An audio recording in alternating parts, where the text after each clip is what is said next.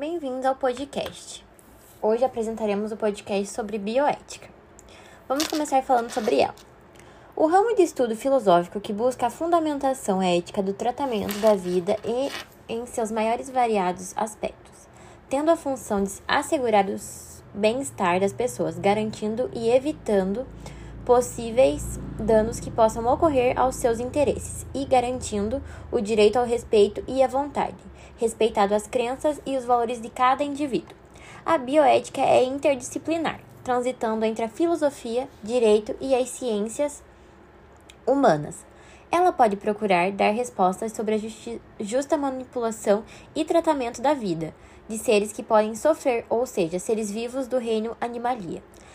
As preocupações da bioética alcançaram hoje outras formas de vida que não a humana, mas ela surge com uma, espe uma específica preocupação em, em cima do ser humano por conta da possibilidade que o avanço da medicina e da ciência provocaram na segunda metade do século XX. O direito precisa se adaptar às evoluções da sociedade e muitas vezes isso leva algum tempo. Por essa razão, alguns acontecimentos sociais ficam sem normalização isso é, chamado de lacuna no direito. Isso aconteceu por algum tempo com a ética na biologia, mas já existem alguns conceitos da relação entre a normatização da evolução científica, o biodireito, a lei deve assegurar o princípio da primazia da pessoa, aliando-se às exigências legítimas do processo do conhecimento científico e da proteção da saúde pública. Certos princípios são fundamentais no biodireito: respeito à dignidade do ser humano, ir ao contrário dos valores fundamentais da, da humanidade, não é permitido tratar o corpo humano como mercadoria, respeito à autonomia das pessoas submetidas a tratamento, obrigatoriedade do Estado de não pôr em risco a biodiversidade e acesso aos benefícios dos resultados das pesquisas o direito deve apresentar respostas às novas situações, se situando nos princípios bioéticos para se aproximar das soluções justas. Em relação à tutela de proteção legal dos embriões, como expressão de tutela jurídica para os que já foram abrigados no útero, podemos mencionar alguns poucos artigos do Código Civil Português e do Código Civil Brasileiro, que salvaguardam os interesses patrimoniais do nascituro, e no âmbito criminal, a proibição, agora não mais absoluta, do aborto.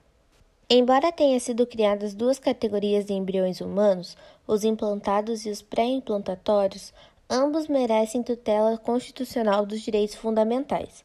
Aqueles que aguardam seus destinos em laboratório deve-se procurar enfatizar o princípio da dignidade da pessoa humana, no caso de eles jamais serem implantados. Aliás, deve-se deixar claro que partimos da premissa de que não se deve estimular o aparecimento de embriões sedentários.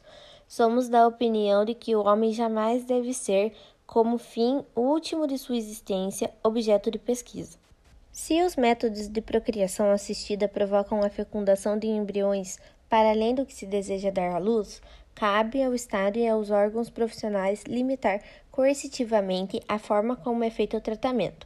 É bom lembrar que o direito que deve prevalecer nesse caso é o da dignidade da pessoa do embrião. Por outro lado, não devemos ignorar a realidade fática. Já existem alguns milhares de embriões estocados. Seus destinos não podem ser desprezados pelo ordenamento jurídico.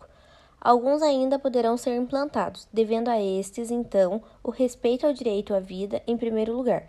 Para os demais, condenados que são aos experimentos científicos, resta a proteção à sua dignidade, pelo que tais experimentos não devem ter outra finalidade que o aprimoramento de tratamento de doenças relativas aos próprios embriões ou de doenças em seres humanos que necessitem emergencialmente desse tipo de tecido. Qualquer outro tipo de especulação científica, como clonagem ou aproveitamento de tecidos, deverá, em princípio, ser abolida. A dignidade da pessoa humana com ênfase na defesa dos embriões. Esse princípio, que também deve nortear os fundamentos de um ordenamento jurídico moderno, serve como forma de proteção dos embriões humanos e do ser humano já evoluído. A proteção da dignidade do ser humano, nesses casos, dá-se como forma de amparo à própria espécie humana, que deve ser resguardada a dignidade. desde os seus primeiros momentos da existência. A sociedade que permitir a manipulação desenfreada em embriões humanos está autorizando uma diminuição na dignidade da, da própria espécie. Nesse raciocínio, temos como institucionais quaisquer técnicas relacionadas à engenharia genética que façam dos embriões humanos meros objetos de estudo científico. Da mesma forma, ter-se-á como institucional as formas médicas que autorizam a fecundação dos embriões humanos em demasia com a finalidade de lograr êxito nos métodos de reprodução assistida. Essas técnicas, aliás, devem limitar-se a promover uma fecundação por vez, ainda que isto traga um aumento no custo de tratamento sofrido aos interessados.